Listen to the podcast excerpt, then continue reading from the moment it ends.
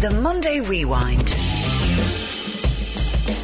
Goal chance for Aidan O'Shea. Brilliant finish. This Connacht Championship final is done. We all had games like that. The problem we had today was we too many uh, with under par games, and against a team of the calibre of Mayo, we're going to struggle big time. Kerry have a free. Gooch takes it quickly into Donncha Walsh just outside the square. His shot is blocked, comes for a Kerry man in the edge of the ah. square, and he buries it. Yeah, no, I didn't have any question marks over them to be honest. Anyway, Oisín, I see what they give, I see the way they train night in, night out how dedicated they are. So that question mark wasn't there. Maybe it hadn't been coming out in our performances enough in the last the last couple of weeks. But um, you know, I think they answered. Uh, anyone who had a question mark over their head was certainly answered tonight. Players should be deciding matches, not referees. But that was, that was a match totally decided by the referee. I don't know. And, and funny, I'd spoken to the players during the week. Connor Lane, I said, reckon a referee comes with no agenda. By God, it came with so much end of the day. I don't think we were flat today. I think we were flat in the first half. I thought our second half display was very, very good, so it was. Thought we showed great energy in the second half, but a lot of that's down to Monaghan as well. You know, Monaghan played very well in the first half, and after we went 3 1 up, they dominated. Doyle still, left foot in a cross goal! Kevin Doyle is the rewind on News Talking. In there, you heard from Kieran Donaghy on Kerry's Munster title success. Niall Carew of Sligo on a record defeat to Mayo in the Connacht final, and now ex Derry manager Brian McIver on his frustration with the referee during and after their loss to Galway. Also, commentary of Kevin Doyle's second goal for Colorado Rapids in the MLS. Could he play his way back into Martin O'Neill's plans for the remaining Euro 2016 qualifiers? Who knows, but we do need a bit more cut and thrust up front. Still to come, we have more on the weekend's GAA, including analysis of the Munster replay and the Connacht final. As well as all that, we look at the Ulster final, Monaghan overcoming Donegal. We look ahead to next weekend's action, including Cork against Kildare in the qualifiers, also playing next Saturday at 5 o'clock. It's Westmeath against Fermanagh in Breffni Park. That game will be live on Off the Ball. Uh, the following day, we've got the All Ireland hurling quarterfinals. Galway taking on Cork and Waterford playing Dublin. Those games going on in Thurles, the Waterford Dublin match live on Off the Ball. Now, by the time you're listening to this, hopefully Ireland has another major winner in the shape of Paul Dunne or a player who's added another major in the shape of Padraig Harrington. Joe Molloy was at St Andrews and we'll have a lot more on Off the Ball. Also, you can catch uh, his work on newstalk.com forward slash sport. Let's start with Gaelic Games and Donegal's defeat to Monaghan in the Ulster final. They play Galway in the qualifiers in two weeks. Here's the off the ball panel of Aaron Kernan and Anthony Moyles. But first, Monaghan manager Malachy O'Rourke and Donegal boss Rory Gallagher, who has been speaking to Oisín Kelly of Highland Radio. Ah, it was, it was, it was tough on the heart there at the end, but uh, I think our hunger for it probably showed through you know, and we won this two years ago, and, and in fairness, I didn't feel the players got the credit for that performance. A lot of it at that stage was about Donegal, and Donegal were tired, Donegal had injuries, one thing and another. Hey, we did, we did, Donegal won a fair and square last year, we took on the chin. We were just determined to come back this year and give it our best shot. Delighted for the boys to put in massive effort. Delighted they got the rewards again today. What was the key to today's victory? Well, I think, you know, playing against Donegal, you have to have a lot of patience, you have to set up well uh, it can be a sort of a cat and mouse game at times, but you have to stick with it. As well as that, I think the hunger, the boys turned the ball over and just refused to give in. You know, I know it's going to be a tough battle, but I think our hunger maybe in the end up got us over the line. Rory, you have a good day at the offices and bad days at the offices. Uh, it's not a good one today for Donegal. What's, what's the feeling, I suppose, in the aftermath of that in there in the dressing room at the moment? I think it's just, just disappointment, Oisín. You know, obviously we came here with uh, high expectations and hoping to put in a performance good enough to win, but we weren't. And fair play to Monaghan, they were deserving winners in the end. Yeah, you have to be clinical in front of the post, and, and Donegal weren't clinical enough today to get a result here, Rory. Well, that's you know, along with being a wee bit flat in the first half, that's probably what did disappoint us most. You know, I thought in the second half that we had, we had an awful lot of possession. I thought we played a lot of good football, but we missed missed crucial chances. Why do you think Donegal was flat today? What was missing there, do you think, Rory? I think I don't think we were flat today. I think we were flat in the first half. I thought our second half display was very, very good, so it was. I Thought we showed great energy in the second half, but a lot of that's down to Monaghan as well. You know, Monaghan played very well in the first half, and after we went 3 1 up, they dominated. Yeah. And that latter 10 minutes of the game when Donegal took a, a real grip at it, and uh, Patrick just missed that point at the end, and uh, I suppose just missing out is, is, a horrible way for a game to come to an end for you like That's exceptionally disappointing, so it is, you know. It's a big occasion and something that we very much much cherished and wanted to win, so it is. And you know, to maybe get another day out and probably the way we played in the second half, I felt, felt that would have been merited. You know, and disappointing, but that, look, you know, it's not just that one way. There was a lot of ways. You know. Yeah. Was everybody fitting well in there today, Rory? Because it was obviously Patrick had a knock from earlier on in, in a championship game, and there was talk about uh, Michael having some sort of strain and, an injury. Walk past I'm not too bothered about talk from idle speculation. The likes of you guys get up to. Um, Patrick was fully fine, as you could see there, and Michael seemed to be moving fine, so he did. Yeah, and Karl was, was taken off. Was there any reason Karl for got that? a bang in his knee, as right. you could see. Yeah, under the qualifiers, now you're still in the championship. I suppose there, there's some plus and defeat that you're still in the championship, and Galway's going to going to be up next. Will it be hard now to get the guys refocused next couple of training sessions? Listen, it's not the way we wanted to wake up tomorrow morning, so it's not. But that's life, you know. Um, this group of players and uh, uh, this group, you know, as a whole, uh, you know, have had ups and downs, and this is a you know, a, a, day that obviously we didn't want to want to have to deal with, but we have to deal with it now, and we will deal with it, and we'll be back tomorrow, tomorrow or Tuesday, you know, whatever the lads decide, and we'll, we'll get back at it. Just finally, can, can you pinpoint what was really missing there today? I think in the second half we missed uh, missed a couple number of easy chances. Like in the first half we, we just couldn't match Monaghan's intensity. In the second half we did, but it wasn't enough to get over the line. It was a really really enthralling game of football. I know 11 points to 10. You, you think it was a it was a poor spectacle, but the intensity all across the field. The pace and the power that was used, um, it was first class. And the pitch has now been swarmed by, by Monaghan mm. supporters from everywhere. Um, you see the Donegal boys uh, dejected down below me here, but it, um, yeah, it was a, it was a very very exciting finish to it, and probably Donegal at least at least deserve to get a draw out of this here because of the effort that they put in the second half. And, and again, as Anthony said, they'll be bitterly disappointed in their first half performance because they showed none of the drive and the, the hunger and desire that you would just that we become the norm to expect from this team. They won this title two years ago as well, Monaghan, and I think they admitted themselves they enjoyed it perhaps a little bit too much and they couldn't kick on for the rest of the season hanging on in that last couple of moments, is that something that now can stand to Monaghan as they head into the All Ireland series, as they head into an All Ireland quarter final, that they now are a team who could potentially go all the way? Yeah, well, you would have to think that um, what signalled their intent for me was they played Dublin here in a league game, uh, knowing that they were playing them the following weekend in a semi final, and they were very poor. But the next day out in Croke Park, uh, they put in a, a, brilliant performance, even after coming away from a, the training camp abroad at that stage. And I just thought that I seen something different in them. Um, that they, they, were probably more confident within themselves than what they were, particularly whenever they played Dublin in the championship last year. It, it just didn't strike me that they really genuinely believed they were going to win. And uh, for them, do I think that they can go on and win the All Ireland? I don't, uh, but I thought that Donegal were capable of, and they've just beaten them now. Mm. But um, I definitely would see that they have to progress past a quarter final now. They need to get to a semi final. They need to give themselves the chance of making an All Ireland final because there's very little years left in the majority of these boys here um, within their squad. And now I think is the time that they need to seize the opportunity to have a great blend of, of young boys coming through and the older experienced heads. You've seen Dick Clerkin coming on and just winning that vital free, slowed the game down for a minute. Owen Lennon got 65 minutes out of him today. Vinny Corey, the same thing.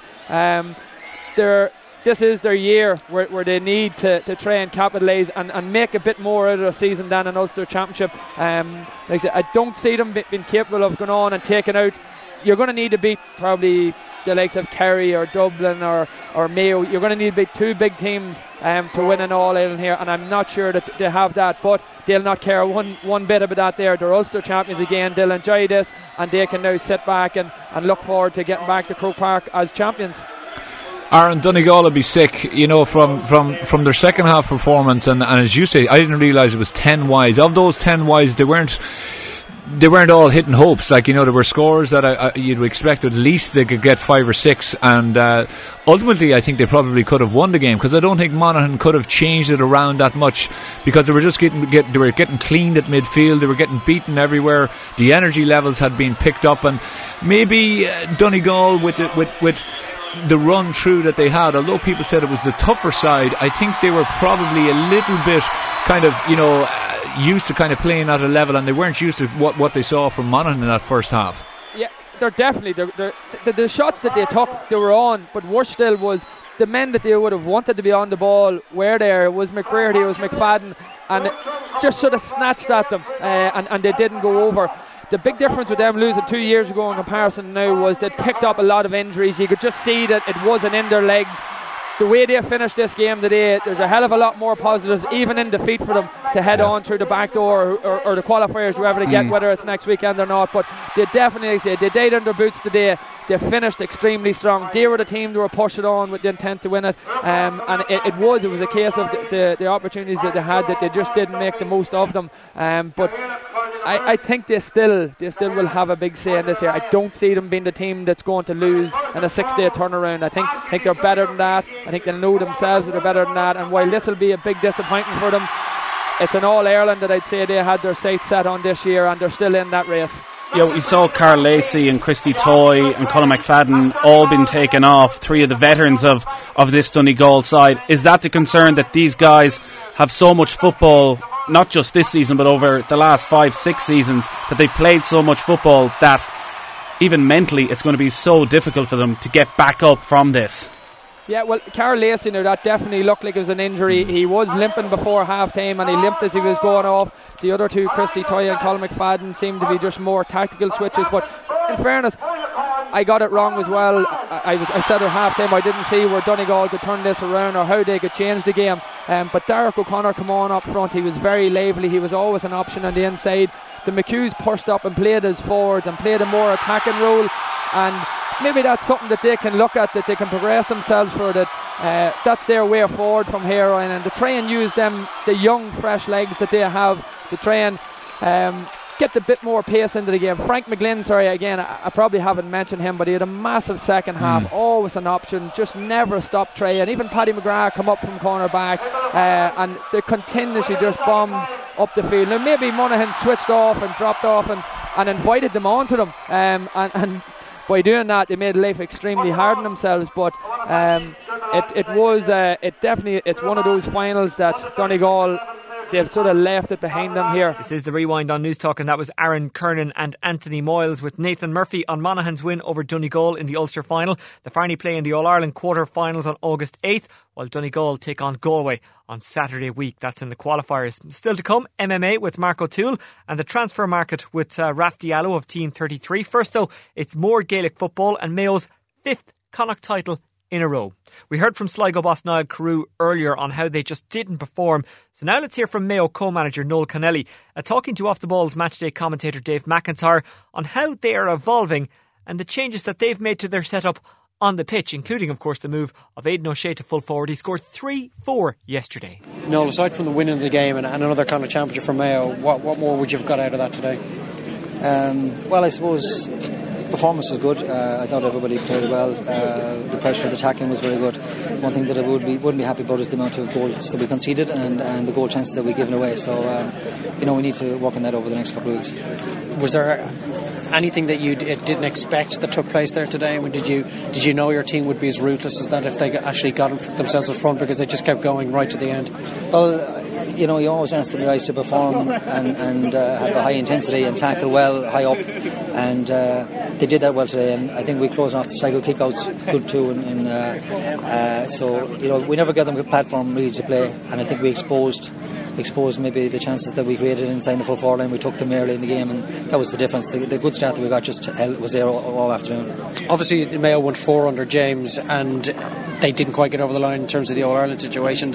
We needed maybe to see something new under new management. Did we see a little bit of that today with the role that Donal Vaughan played, that Aidan O'Shea played so far up the field at full forward? And is, is that something that you're like to persist with? Well, you're always. I mean, Aidan obviously did very well for us today at number 14. Um, you know, uh, Jim O'Connor is probably just into the team rightly this year. He's, he's doing very, very well for us.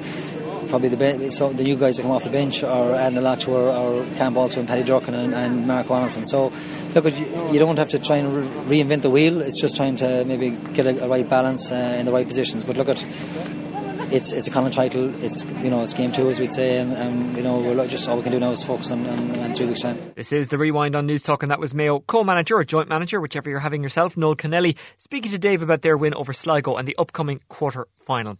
On Saturday, there were two managerial casualties as Brian McIver of Derry and Peter Creedon of Tipperary stepped down following defeats to Galway and Tyrone respectively. All that occurred before the ball was thrown in in the Munster final replay in Killarney. The Kingdom coming out on top on a rainy night, 111 to 1-6 the final score. Liam McHale and Mike Quirk were on analysis for off the ball and we'll get their thoughts on Kerry as well as Cork ahead of their qualifier with Kildare next weekend in a moment. First though, here is Rebels boss Brian Cuthbert followed by Kingdom captain Kieran Donaghy. Look, I suppose the turning point was the goal Kerry got. You know, no, no ifs about it. That's what kind of changed the game and swung the game from the way the game was going. We at half time we, we felt we were in a very very comfortable position. We had the win with us second half. First 15 minutes, second half, we didn't take our chances. We had three or four chances, we didn't take them. If we had got those, the goal wouldn't have been as big a score as it was. But when we didn't take them, and the game was going on longer and longer, whoever was going to get a goal was going to be in the dominant position, and it happened to be Kerry. Is that the really frustrating thing? Because it was just that quick thinking by Gooch that led to their goal, and that mistake, you could say, kind of made the house of cards fall. Yeah, that's exactly what happened. Um, that's it in a nutshell. Uh, one piece of very, very good play, and they got in for a goal. Uh, it was a bit of fortune as well in terms of the, of the save, and the rebound came up to Paul Geaney. But uh, at the same time, look, you have to admire the good play by Kerry at that time. But at the same time, I would have felt up to that point we were actually controlling the game. Was it disappointing that you didn't really create opportunities after that? I know you put Allen in full forward, he looked a bit fatigued at midfield. You know, was that a gamble that just didn't work, or was it just a case that Kerry just got on top? Uh, look, they got on top, they had momentum. Um, anytime we made a mistake, they capitalised on it. Uh, you know, we've been here for 140 minutes. Over 140 minutes, I, I would have felt that we represented ourselves quite well. Um, and it came down to that goal, and that's that's basically what happened. And I, I would like to say it came, you know, that I would like to look at this just the game in terms of the last 15 minutes. I look at it over the two games, and I would have felt, you know, we move ourselves forward usually, but at the same time, very disappointed we didn't take the game. Kildare next week, that tight a turnaround, is that good or is that bad? Uh, I'll tell you how after Kildare again, but uh, it's going to be very difficult. Uh, very disappointed. The players are very disappointed after this we felt we had it and uh, just let it slip out of our grasp and uh, within six days we're now going again so it's going to be very difficult but look this challenge it's the ultimate challenge for us now and we're going to have to come around it. And a loss like this in these kind of conditions heavy heavy weather does that take that bit more out of the lads mentally and physically? Yeah I'd say mentally more than physically. I think these lads are able for anything but mentally it's a big challenge now to come away out of this and uh, face a very very good team and, uh, and, and try and beat them no real recent history with Kildare is that good or bad? You wouldn't know much about them because you wouldn't have played them the last couple of seasons. They were in Division 1 last year. Uh, we played them very early on Division 1 but since then we haven't played them at all. But look we're going to have to go in now and get our work our house in order and get our work sorted and um, that's the nature of where we are right now. And the referee looks at the linesman. He says line ball to Kerry Paul Galvin has the last touch of the Munster final replay as the ref blows the full time whistle and Kerry are Munster champions. Kieran you're Munster champions for the 77th time. It was a hard fought it was a hard fought, close run thing, and it even got you the high five from Mikey Sheehy, so you know it's good. Yeah, no, look, we knew the battle that Cork were going to bring. They were outstanding two weeks ago. Um, we we got we got fortunate enough to get out, get our get our tails out of out of Killarney two weeks ago. And that game stood just massively, and you know the work by the squad, and, and you know there's only 15 start and, and, and six come on, but the 32 fellas that, that put their shoulder to the wheel for the last two weeks in training to, to, to get us ready for this occasion. Um, my hats are after them. They put in huge effort, and and I think that paid off there for us today. Tell me how difficult it was to play in that. The conditions were wet, they were windy, they were wintry. It wasn't Munster final weather, was it? No, and it's rare. It's, I, I, I, I've been playing for Kerry for 11, 12 years, and we've never played a Munster final in them kind of conditions in Killarney. Um, so even though the forecast was poor for showing for the next few days, I was always saying, no, no, no, final in Killarney, it's always sunny. So even though the golf was being called after half five, I was still somehow hopeful that the, that the weather would turn for us. But look, it was very hard. But hard, hard ground with, with, with, with a huge amount of rain all day, and it just made it very slick and very was underfoot and it was just a, it was just a battle. It was football was never going to win today. It was just about who wanted it more and who was re- ready to fight it out for it more and probably who got the break. And I think Donncha Walsh's 80 yard run for the goal and Gooch's quick thinking and Paul's finish is probably the difference. What did you say at half time? Because you were better in the second half than you were in the first. We, we, we just we just felt that we, we didn't come out of the dressing room at all after half time the last day, so we just put a, we put a focus on the first ten minutes and see where that took us and thankfully that, that, that stood, stood us well. And you use the bench as you have to do. Is it hard when you come off or is it easy to accept because it's just such a tough day out there. Guys are going to tire it that bit more. Oh no, no, no. There's no, there's no, there's no egos in this team, and whether you're taking effort for 10 minutes or 40 minutes or 50 minutes, we know there's six guys that are just as good, if not better, than you, better than you on the bench.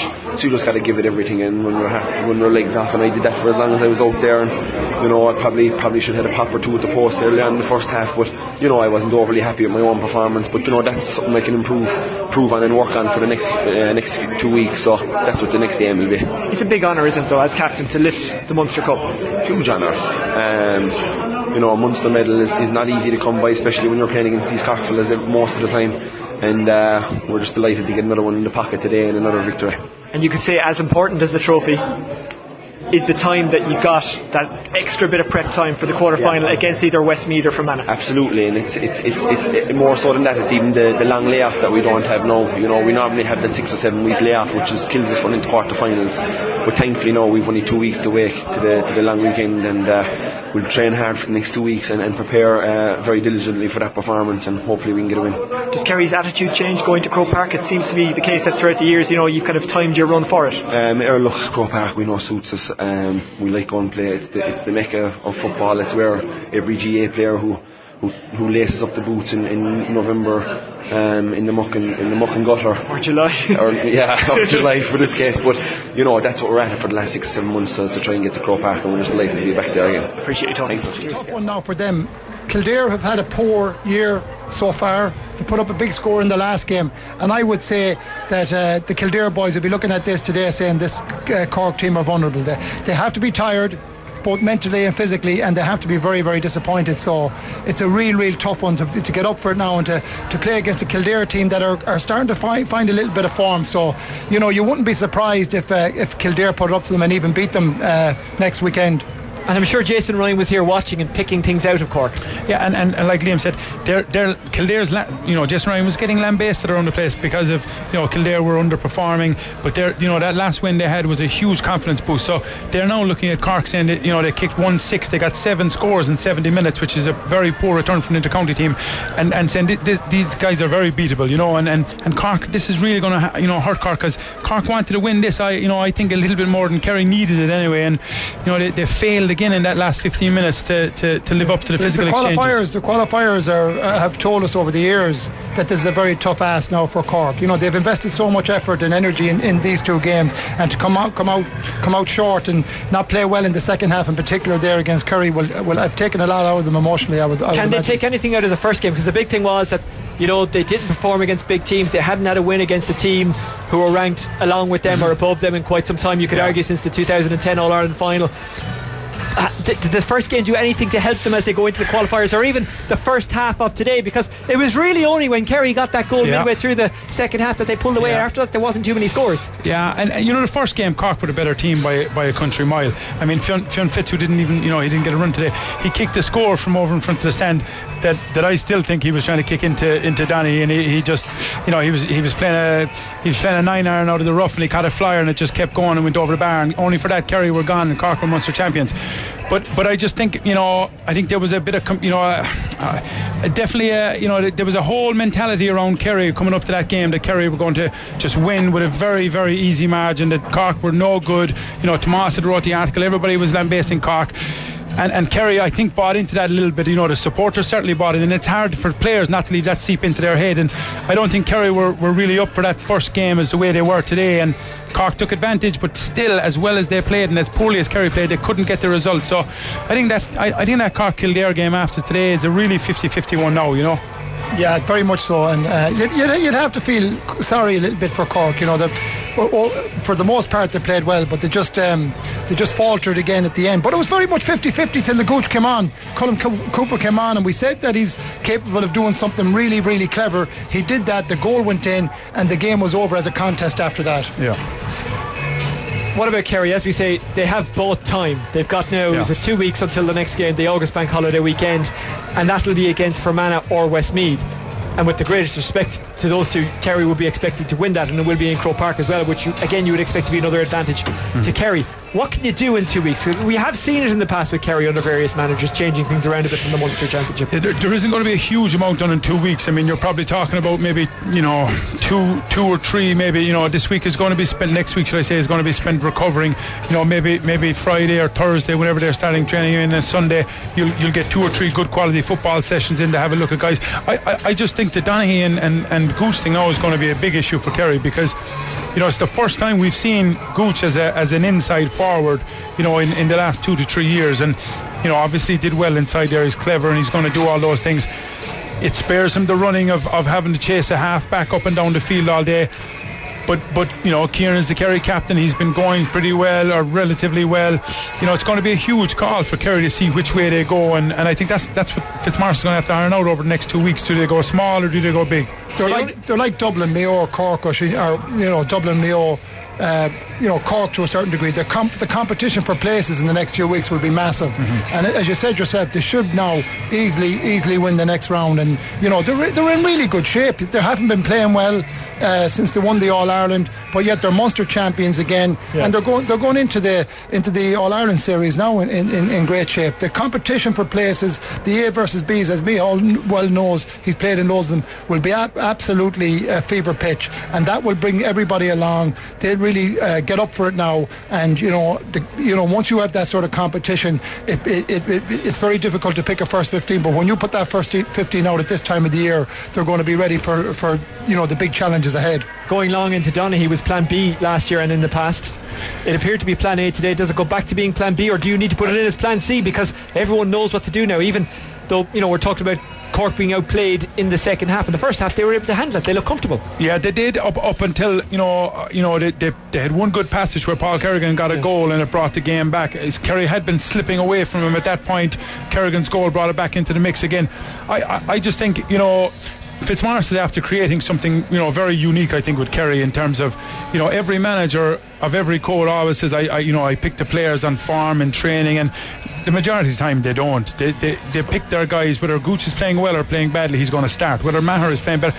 Whereas Fitzmaurice has created a culture now of, of complete equality, and and if you're playing well in training, like Liam's talking about these training games in, in, in, in training now that we don't get to see because they're behind closed door, are absolutely ferocious. They're they're they're they're, they're at a higher intensity than you know county championships or national league games because the quality is so high, and every guy knows that if I'm playing well. I'm going to get a chance to play, whether that's to start or to come on. I mean, Tommy Walsh is on a professional contract that's for the last couple of years in Australia, and he doesn't get any minutes tonight, you know. And, could have stayed, by the way. Absolutely. How He was- many people uh, think yeah, he uh, came yeah, back because no. he had no offers? He had two offers, Absolutely. two firm ones. How many team? How many managers would have dropped Fionn Fitzgerald after kicking the equalising point, virtually saving Kerry two weeks ago? And you know, in most counties, they'd be, he'd be splattered all over the papers. Fitzgerald saves Kerry, yet. And he did. Now it was a ma- absolutely magnificent point. It might have been a bit lucky, but it was a magnificent point. He had the courage to, to have a look up and have a go. But like 13 days later, he's sitting on the bench. So that just goes to show you the, the, the competition that's there and the rivalry that, that- that's there, healthy rivalry that- that's there between the players. And and um, he has created that culture that Mihal talks about, that uh, whoever is playing well will uh, will will play. But the thing about the I, uh, Colm Cooper thing, I don't think he'll play inside. I think James O'Donoghue will play inside, regardless if they go with Kieran or not, because once he gets fitter. And get to get him into Croke Park, he he start pulling the strings for Kerry again. I yeah, think. I, I, I, I would I would agree with you. I wouldn't be leaving him off. I, I just think last year, you know, showed the value of when when now the team isn't playing together. They they look very disjointed to me. They don't look and like, like I said to you before the game, nine changes in the past two games against Cork gives you that disjointed feel and gives you that disjointed look where where we're not sure where exactly we should be kicking the ball from. We're, we're not sure exactly when we should be kicking it. So now guys are making runs and their timing is off. They don't look as cohesive as they did against Donegal or against Mayo the second game above in Limerick. So eh, you know you Fitzmaurice as well as, as as having this kind of equality has to find a little balance whereby you're you're playing your 15 or your 16 you know depending on the one or two guys that might come in you know a little bit more in training. So they're getting into that rhythm. They're getting into a groove of I know now Donny's going to make his run. I know this guy's going to make his run. I know he's going to kick it. And and and that's not there yet with Kerry. And you know it's a slow burner but you know, hopefully, hopefully there'll be a, a longer year there yet. That was Kieran Donaghy, preceded by Cork manager Brian Cuthbert, following Saturday's Munster final replay. Also in there, you heard from Liam McHale and Mike Quirk on what both teams need to work on ahead of their next matches. It's time for MMA now with our regular Mark O'Toole. Uh, Mark, you were in Glasgow at the weekend to watch three Irish fighters on the UFC card. Uh, firstly, let's talk about the man who doesn't like to talk, Joe Duffy from Donegal, who beat Conor McGregor earlier in his career. I'm sure he's kind of sick of talking about that and people are sick of hearing it. Anyway, he went off boxing for a while, but he's back now and he had a good win. Yeah, he, he has now. He's uh, kind of, he came last August uh, following a professional boxing career in which uh, he went seven and zero in.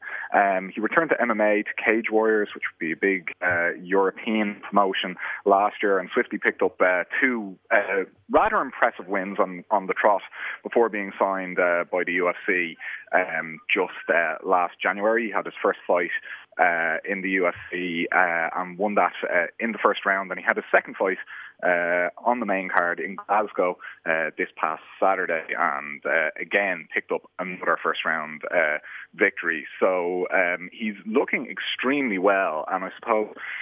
Uh, the manner in which he picks up uh, the victories and the way he's continuing to improve post his boxing uh, career and his um, reintroduction to mixed martial arts uh, has got a lot of people noticing, uh, particularly Dana White, who's been singling him out for praise. So uh, they're certainly looking to build Duffy uh, in a similar fashion to how they built uh, Conor McGregor. Now, you mentioned Conor McGregor. He did beat Conor McGregor earlier in his career, and I guess that's something people will look at and they'll keep harping back to. But they've gone in separate directions since, and they're at different weights. Yeah, like I mean, it, it's certainly uh, that could happen down the line, and it's a bit of a running joke at this stage. Uh, nearly uh, Joe Duffy's nickname was the last man to beat Conor McGregor. Um, there, that was a lifetime ago. Uh, Joe Duffy uh, is currently fighting at lightweight, which would be the weight above uh, Conor McGregor's weight. Conor did say at uh, some point he would like uh, to move up to lightweight from featherweight, but I think for the next while uh, they're going to be competing at different weight levels. And I think at lightweight it's certainly um, certainly a weight division that uh, Duffy can. Um, can make a, a, big impression on, and he already did. Uh, his win um, his win yesterday was via submission against a Brazilian Jiu Jitsu uh, black belt who'd never been uh, submitted before, and he won with an absolutely uh, beautiful triangle, uh, which came from a, a takedown attempt uh, by his opponent, and he transitioned into it beautifully. And it's it's very rare you see that. And as I say, uh, his opponent had never been submitted before. So, as well as having incredible striking skills, uh, Joe Duffy has uh, considerable grappling grappling skills too, and they were on display uh, uh, on display on Saturday. Uh, and his performance also won him a fifty thousand dollar performance bonus. So um, it's all going the right way for Joe Duffy at the moment. He's an incredibly different uh, character to Conor McGregor. Uh, Joe would be uh, kind of a bit more self-depreciating, wouldn't kind of play the, the, the promotion game too much. Yeah, he wouldn't uh, when, name a fighter that he wanted to fight after his uh, win on Saturday night, which is unusual. Normally, guys are are straight out there calling other dudes out. Yeah, I, I suppose Conor really started the phenomenon of uh, kind of you know naming round that he's going to fight in, naming the fighter that he wants, calling people out, getting people's attention. Uh, Joe Duffy will kind of be a throwback to the "I'll put anyone, uh, I'll, I'll fight anyone they put in front of me" uh, type character, and uh, as much as uh, Conor kind of uh, brought a lot of attention to the sport. Um, you know, he equally would have as many uh, people that dislike him as like him. Uh, I think the people that would that are noticing MMA and that probably dislike Conor McGregor would uh, find uh, Joe Duffy's personality maybe a bit more to to to their liking. Okay, what's next for Duffy? I assume he will be part of the Dublin card. Yeah, the Dublin card uh, on 24th of October in the 3Arena is, is kind of going to be the last European card. They're they're set to to put a lot of Irish fighters on as they usually uh, do at these uh, at these cards. Even in Scotland, this was the first UFC uh, event in Scotland, and they had three Scottish fighters on the card. So they tend to load them up uh, with native fighters.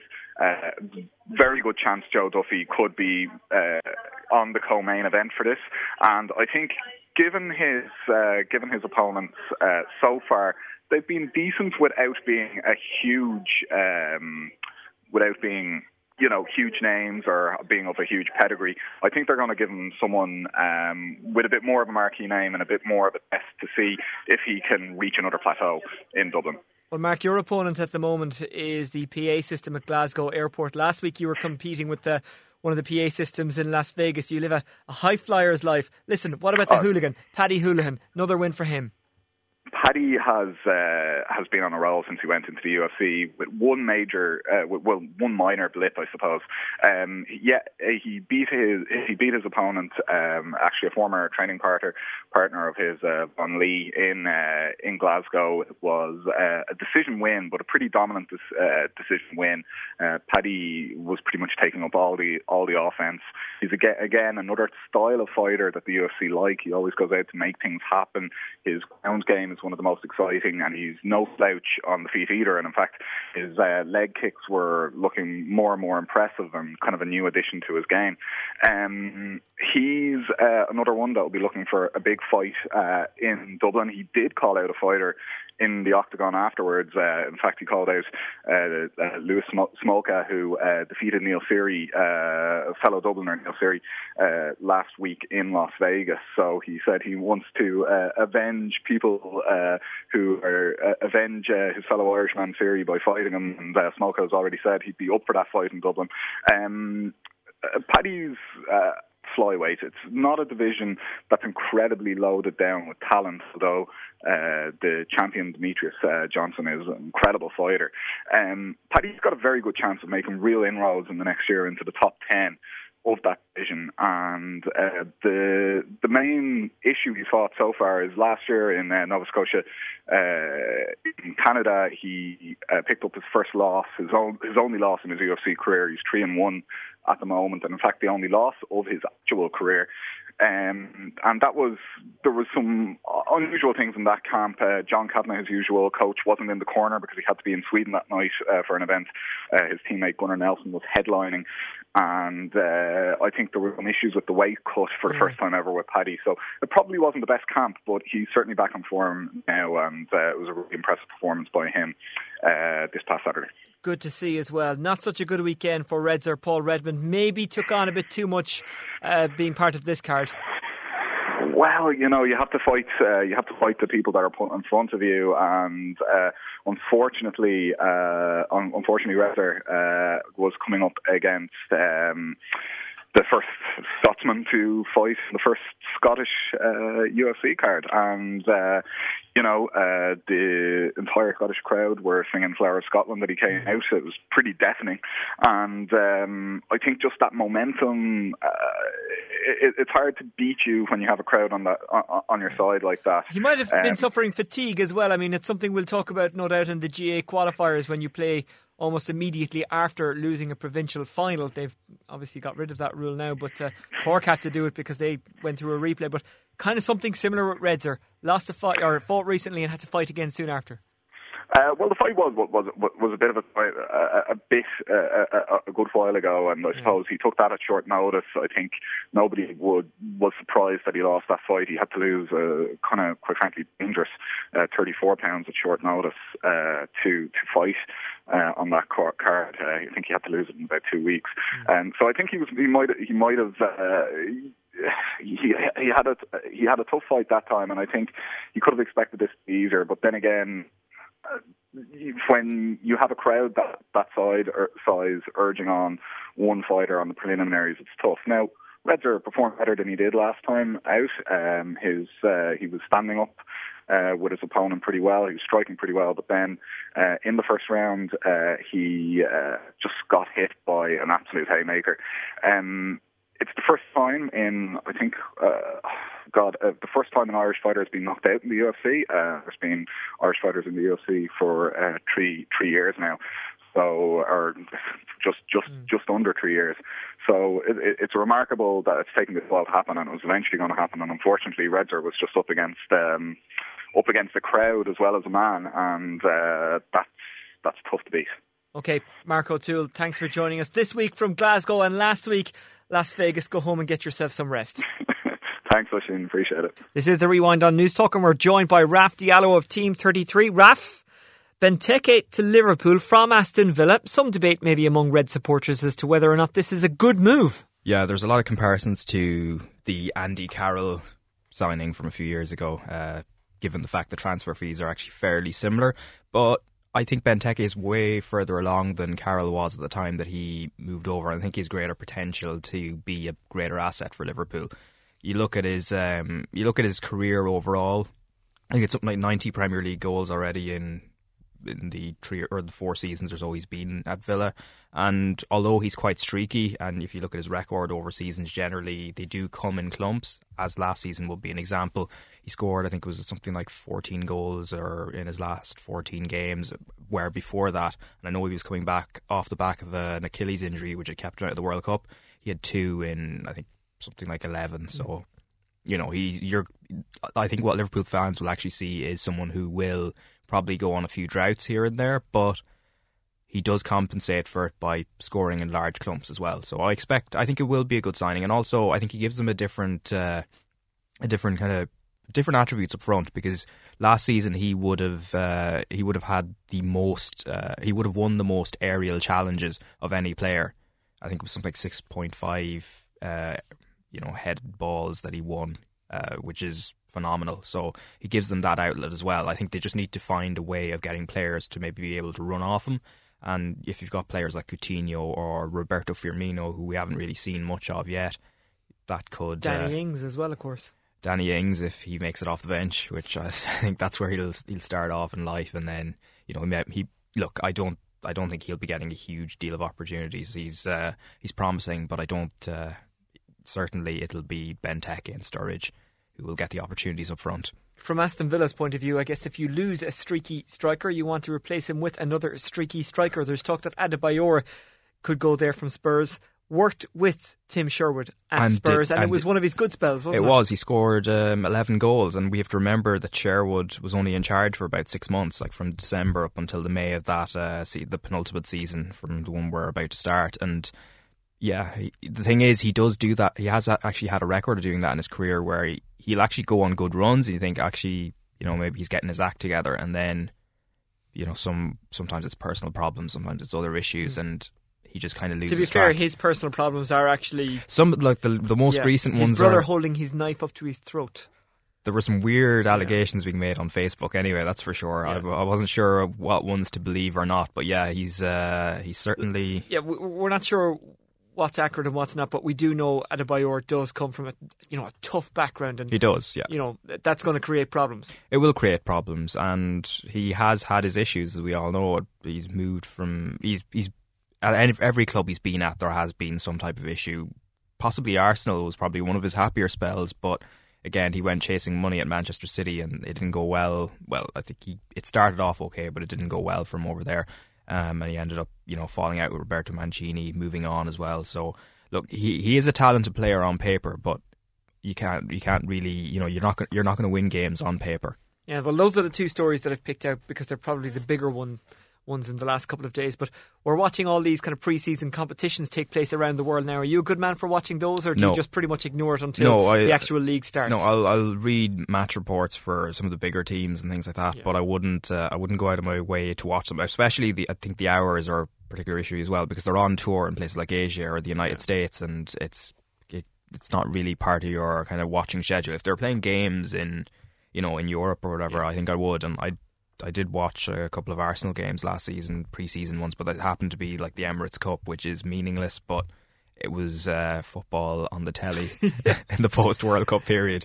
That's and I, need, I needed I needed my hit. When you need that kind of that hug from the footballing world. Uh, listen, some big games this week involving Dundalk, UCD and Shamrock Rovers. Shamrock Rovers look all, all but out. Yeah. You know, they're 2 0 down going into the second leg of their game. UCD with a little bit of a chance, just one 0 down. Just one 0 down, match. yeah, and they've got they've shown a lot of heart as well, given that they they came through their first challenge, and like who knows what could happen, and also they were they were kind of unlucky as well. I don't know if you saw the tackle that uh, the uh, the player from the Slovakian side, which I think they're called was Slovan Bratislava. Um, it was one of the worst challenges I've ever seen. It was on Robbie Benson, and uh, could I can taken his leg off.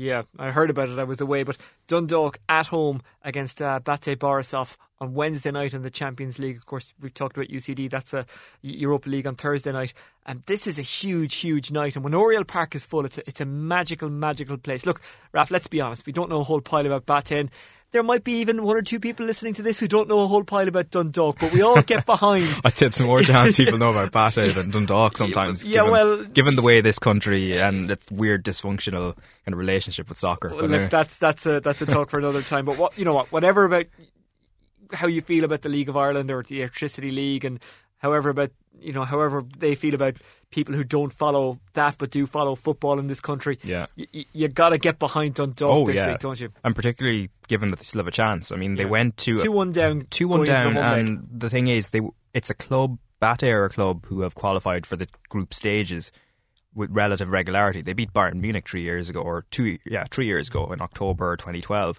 They beat Athletic Bilbao in last season's group stages. They're okay. They're not ma- a major European superpower, but they're on paper they're well above what Dundalk are. And the fact that you know if Dundalk win one 0 they're true. Yeah. and I think that's uh, that's an amazing result if they can pull that one off, particularly against the, the scale of opposition. brings back memories of the 70s for many people. I think Dan McDonnell wrote about that in the Irish Independent when uh, Celtic came to Oriel Park and Dundalk only needed a goal, but sadly they couldn't get it. They had a chance at the end, but it just didn't happen. Anyway, best of luck to Yeah. Dundalk this week. Raf Diallo of Team 33 and Off the Ball, thanks for joining us. Thank you. Well, that was the rewind for this week. Don't forget to join Off the Ball every night this week at 7 and at the weekend when we've got Westmeath against Fermanagh on Saturday and Dublin against Waterford in the hurling quarter-finals on Sunday. Hopefully, Off the Ball we'll be talking tonight, Monday night, depending on when you're listening to this, about an Irish major winner in the shape of Paul Dunne or Padraig Harrington. Uh, best of luck to the two guys. Obviously, we're putting this together uh, before the final round starts on Monday, such is the nature of Monday sporting podcasts and, of course, the weather in St Andrews, delaying the whole thing, meaning we've got a Monday finish rather than a Sunday finish. Anyway, let's hope one of the lads, Padraig Harrington or Paul Dunne, has done it. I'll talk to you across the week on Newstalk Breakfast. Until then, goodbye.